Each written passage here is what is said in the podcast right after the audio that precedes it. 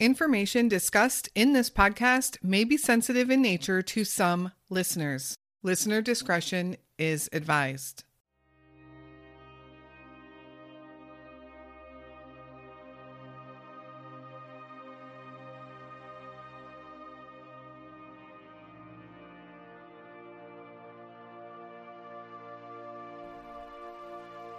In February of 2009, Rose Marie Bly married Christopher Larson, the father of her children. Rose was just 21 years old and the mother of two children, both under the age of two.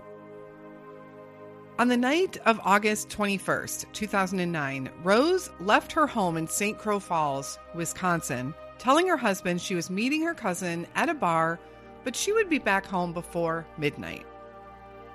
Only Rose never returned home. On August 22, 2009, Christopher reported his wife missing.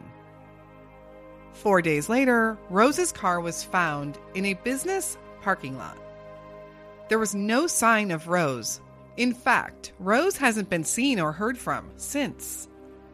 Where is Rose Marie Bly?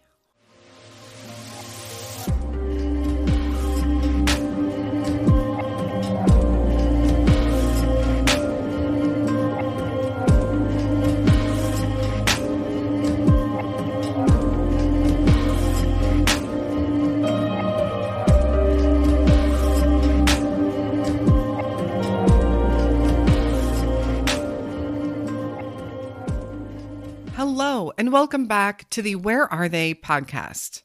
If you are new here, our goal is to highlight cases that really need some media attention. Cases that you may or may not have heard of before. There are tens of thousands of active missing person cases across the US alone. And how many do we really hear about on a daily basis? Highlighting these cases is important because oftentimes it's the public that can help solve a missing person case. It's the public that has eyes out in the streets. This week's case you may be somewhat familiar with, although you probably don't know much or all of the details. The case of Rosemary Bly never really made mainstream media when she vanished back in 2009. However, in 2021, a young five year old girl would vanish from Tennessee. And this little girl, Summer Wells, would capture the attention of the country. Summer Wells is the niece of Rose Marie Bly. When Summer's case first hit the media, it was mentioned that she was the second person in her family to go missing. And Rose's name did come up a couple of times. But her case still isn't talked about as much as it should be. For a family to have two missing person cases that happen 12 years apart from each other is a pretty rare occurrence. And because of the media attention on Summer, there was a little bit of renewed discussion about Rose, but as I mentioned, probably not enough. Authorities have stated they don't believe the cases are connected. There really is nothing to point them in that direction. They did happen in separate states, and there is no evidence that they're linked in any way. The case of Summer Wells is so frustrating and baffling, and the little girl remains missing today. And this June, it will be a full year. I followed that case closely, but Summer has had plenty of media coverage, so I think it's time for Rose to get her fair share of media attention. Just to clarify, for those of you curious, Summer's mother, Candace, is the sister of Rose Bly. Candace and Rose have the same mother whose name is also Candace. Before we dive into Rose's story, I have a few quick notes about the show. First, a big, huge welcome to our new patrons, Lisa, Christy, and Taylor. Thank you so much for your support of the show. Also, please give us a follow over on Instagram, Facebook, or Twitter, where we will post updates and photos from the cases we cover. You can find all our links in the show notes. This week's episode featured partner is Mercari, a buying and selling app that makes the user experience super simple. Lastly, our merch store will continue to donate any profits to the Ayla Reynolds GoFundMe through the end of the month. The link will also be in the notes.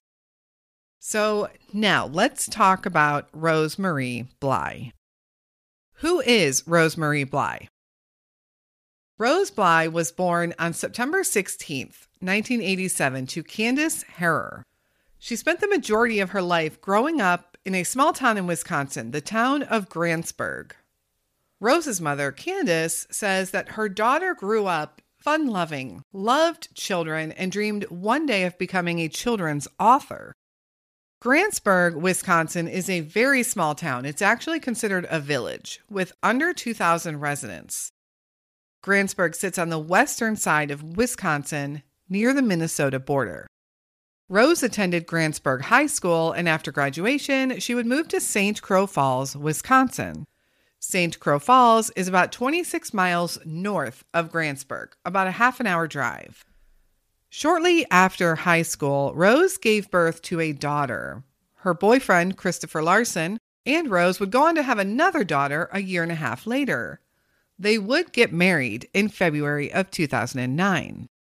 All marriages and relationships, of course, have their problems, but Rose and Christopher definitely struggled, maybe more than most. They were young with two very young babies, and money was tight. Their relationship was rocky and sometimes physically violent. Those close to Rose said that Christopher was physically violent with Rose. But in the summer of 2009, it was Rose who was arrested and charged with domestic violence and disorderly conduct. Rose did go to court in July of 2009 and pled not guilty. I don't have all the details of those charges, and they are misdemeanors. And while I could get them, it really doesn't matter in the grand scheme of things. It seems both Rose and Christopher were struggling, but somehow still trying to make things work. That summer, Christopher did file for divorce, but he eventually withdrew his petition. By August of 2009, they were back together and trying to work on their relationship. The disappearance. On August 19th, 2009, Rose called her mother, Candace. They spoke for a while on the phone, and Rose had mentioned to her mom that she had a headache and she just wasn't feeling great. When Candace asked more about that, Rose told her mom that she was riding a horse the other day and had fallen off, hitting her head. Her mom told her to go see a doctor, as most moms would, and Rose told her she would think about it. On Friday, August 21st, 2009, Rose told her husband she was going to head over to the neighboring town of Cushing. She told him that she was meeting up with her cousin for a little while, but that she would be back home before midnight. Cushing is another small Wisconsin town that sits directly in the middle of St. Croix Falls, where Rose and Christopher lived, and Grantsburg, where she grew up. Christopher didn't think anything of it and eventually that evening fell asleep waiting for her to come home. When he woke up the next morning, however, he was surprised to see that Rose still hadn't made it home. He started calling and asking around for her, but no one knew where Rose was. It was that day, Saturday, August 22nd, 2009, that Christopher reported his wife missing. The search. Investigators started the search for Rose where they believed she had been the night before, at the bar with her cousin. They reached out to her cousin only to learn something surprising. Rose and she never had any plans to meet up that night. So, was Rose's story a cover for something else? Was she lying to her husband? Or was Christopher lying about the events of that night? Law enforcement began questioning everyone that knew Rose, not really finding any great leads or a trail to follow. That is, until August 26th, five days after she was last seen, when her car is discovered in a parking lot in Grantsburg. Now, she lived in St. Croix Falls and was supposedly going to Cushing that evening, but her car would end up in Grantsburg. And remember, Rose grew up in Grantsburg. Her mother still lived there. She was very familiar with the area and knew a lot of people. The car, a 2001 Pontiac Grand Am, was sitting in a parking lot near some businesses, which locals have said it was near a bank, a post office, there was a couple restaurants, not a completely inconspicuous area. Some have also noted that the parking lot her car was found in is a popular spot for truckers to park their tractor trailers overnight because it was a wide open space. So I looked at this area on Google Maps. On the online forums, there was some discussion about this area and how her car could have been there if it was indeed a trucker's parking lot or the circumstances and situation around where her car was found. So I took Google Maps back to 2008, and even traveling up and down the road, I really didn't see any place a tractor trailer could park unless they meant work trucks and not tractor trailers, or if there is a side road or another road that her vehicle was found. But the area where the post office is, the bank, and the restaurants, kind of like a main street area. There are a lot of businesses that sit very close to the road, mostly with street parking. This leaves me with a lot of questions about the area. If her vehicle was left here, did no one see her putting it there? Or someone else putting it there? Is there any surveillance footage in that area at all? I'm sure there wasn't, or we probably would have heard about that by now. But with all the businesses around, that's a shame that no one had any security cameras. Investigators went over the car with a fine tooth comb, searched the inside thoroughly, but found no clues to lead them to Rose or where Rose may be. There was no evidence at all, not even any fingerprints they could use on the car, which in and of itself is odd. Does this mean the car was wiped clean? Or were the fingerprints that were found not useful? Over the next several months, authorities would perform physical searches of the area. They would obtain warrants for cell phone records and computer files. And they would even eventually send the entire missing person file off to the FBI missing person unit in Quantico, Virginia for assistance. But nothing came of that either. The missing person unit in Quantico specifically goes through the file looking for anything the detectives might have missed or anything that they might want to follow back up on. There would be tips that would come in locally of possible sightings of Rose, but most turned out to be mistaken identity or unconfirmed. Not one of those sightings was believed to have actually been Rose, at least by law enforcement. I want to point out some inconsistencies found in all of the reports, and these would be quotes from people that knew her and media articles, along with official press releases from authorities. There are almost always inconsistencies in missing person cases, which makes it difficult to report on. You want to get all of the facts right. Spreading misinformation can certainly be harmful. But other times, these little tidbits of information can be useful in the case and very important to get out there.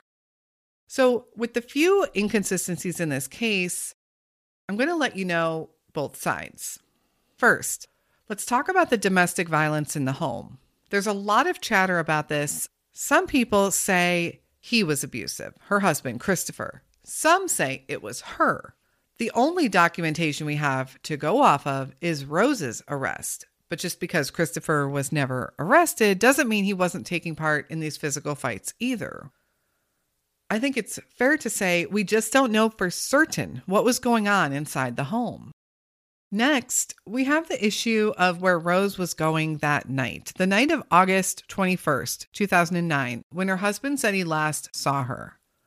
Most reports stated in the beginning, anyhow, that she was leaving to go meet her cousin at a bar in Cushing. As mentioned, the cousin disputed that, leaving people to wonder if Rose had lied or used her cousin as a cover, or even if Christopher had lied. Later, a family member told the media, however, that Rose was supposed to be going to a birthday party that evening at a location that was only two miles from her house and that she had never showed up.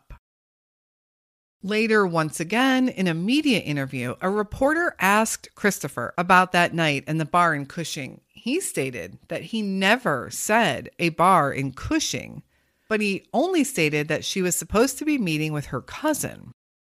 So, where did the bar in Cushing story come from?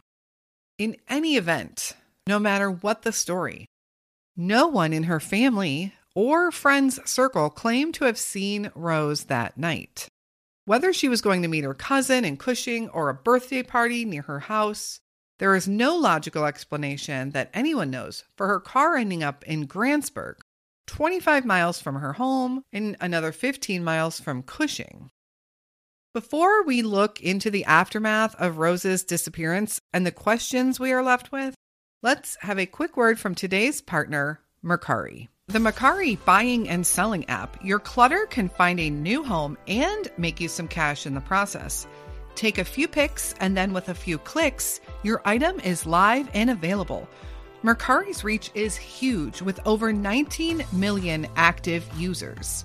And Mercari has one of the lowest selling fees and easiest shipping steps of all the selling apps out there. Not to mention, if you're looking to buy something in particular, Mercari probably has it. Their search and buy function is just as simple. Download Mercari today. Sign up with the link in our show notes and get a $10 buying credit and a $20 gift when you make your first $100 selling on Mercari. Again, you'll find the link in our show notes and on our social media accounts this week. The Aftermath Shortly after Rose disappeared, within a few months, Christopher filed for divorce and sole custody of the children. Police have stated that he was given a polygraph and he did pass, and that he has always been forthcoming and very cooperative. Now, we know polygraphs are problematic and don't hold up in court. But authorities have proclaimed that he is not a suspect. But in those same interviews, they also claim that no one has been ruled out. In order for Christopher to retain the children, in the event that Rose would come back into the picture, he had to legally obtain custody and a divorce from Rose. Now, some people look at that action as a sign of a guilty husband. But others point out that legally it was something he had to do to protect himself and the children. And I can see that. There are attorneys who have spoken up and said that that is the exact thing they would advise their clients to do in that situation. If he thought Rose might come back at some point, it was in his best interest to divorce her and get custody. While Christopher has remained fairly quiet during the investigations, Rose's mother, Candace, did speak out a few times, and there have been a few press conferences. Take a listen to some of those clips. Rose has been missing for 12 years. Um, I miss her dearly. She's the baby of the family. I had three girls. She's my baby. Um, yeah. Candace is my baby too, but she's my youngest one. Um, and it's heartbreaking and then have to go through it again with my granddaughter Summer is very heartbreaking. And that's what a lot of people don't understand is what a parent goes through, what a grandmother goes through. I know it's hard for them if they're if they pass away. It's the not knowing is what tears us up. It's the not knowing.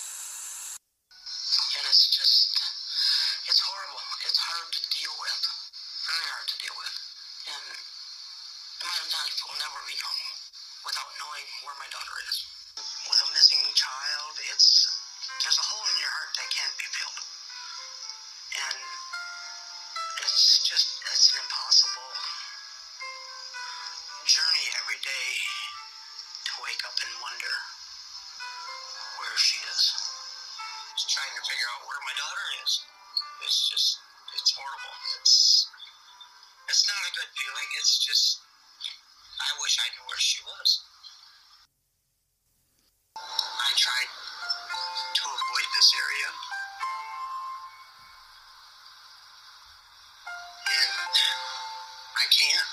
It just draws me back. And I don't know her. Not sure which way, but she's out somewhere. It's hard not to cry. Even just out here looking, it just brings tears to my eyes.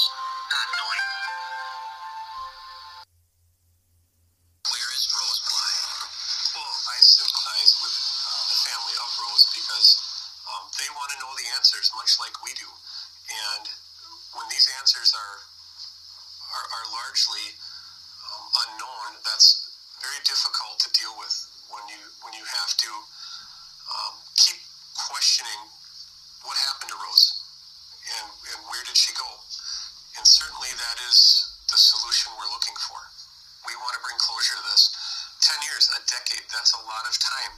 And you just look at what's changed in our lives and our careers, yet alone this case is still out there. And you know, we would like to bring conclusion to it. So, this case does leave us with questions. What is the real story about what happened on the night of August 21st, 2009? Where was Rose really headed? Surely someone out there knows. And I wonder if phone records could help clear that up in any way. But authorities did file a search warrant for those phone records. Are there any other people Rose might have been talking to around the time of her disappearance? Many friends and family members have come forward, but is there anyone else? This is also something that should have probably been answered by those phone records. Since Rose had a pending court case happening when she disappeared, there is an active warrant out for her. This is the court case regarding the misdemeanor disorderly conduct and domestic violence charge. So many have questioned did that play a role in her disappearance? Was she simply trying to avoid court and jail time? Those that knew Rose don't believe it did. Rose was an amazing mother to her little girls and absolutely loved kids. No one believes she would abandon them for something as trivial as a misdemeanor charge in court. The search for Rose continues, and now so does the search for her niece, five year old Summer Wells.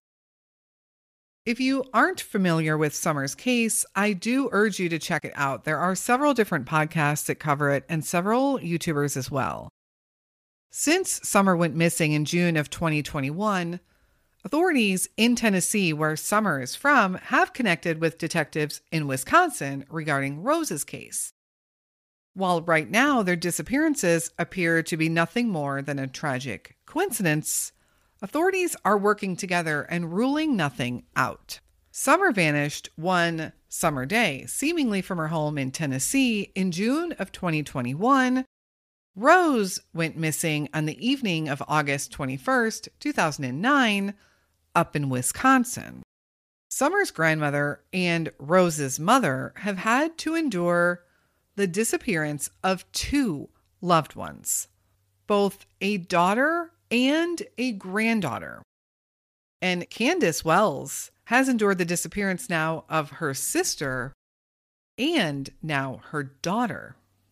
There are many, many theories and rumors out there about Candace Wells and now Candace Harrer. And I'm not going down that path right now because it's all speculation and rumor. But I am curious. Do you think the case of Rosemary Bly and Summer Wells are connected in some way? Or is this a case of a tragic coincidence within a family? Christopher Larson has remained fairly quiet regarding his wife's disappearance. Although recently, in an interview, he stated that he does hope that one day she shows back up or reaches out to someone. And Rose would now have two teenage daughters who no doubt would probably like to have answers about their mother one day. Here it is, 2022, and everyone would still like to know. Where is Rose Marie Bly? Rose is described as being five foot tall and weighing around 110 pounds when she was last seen, August of 2009. She was 21 years old and she would now be 34.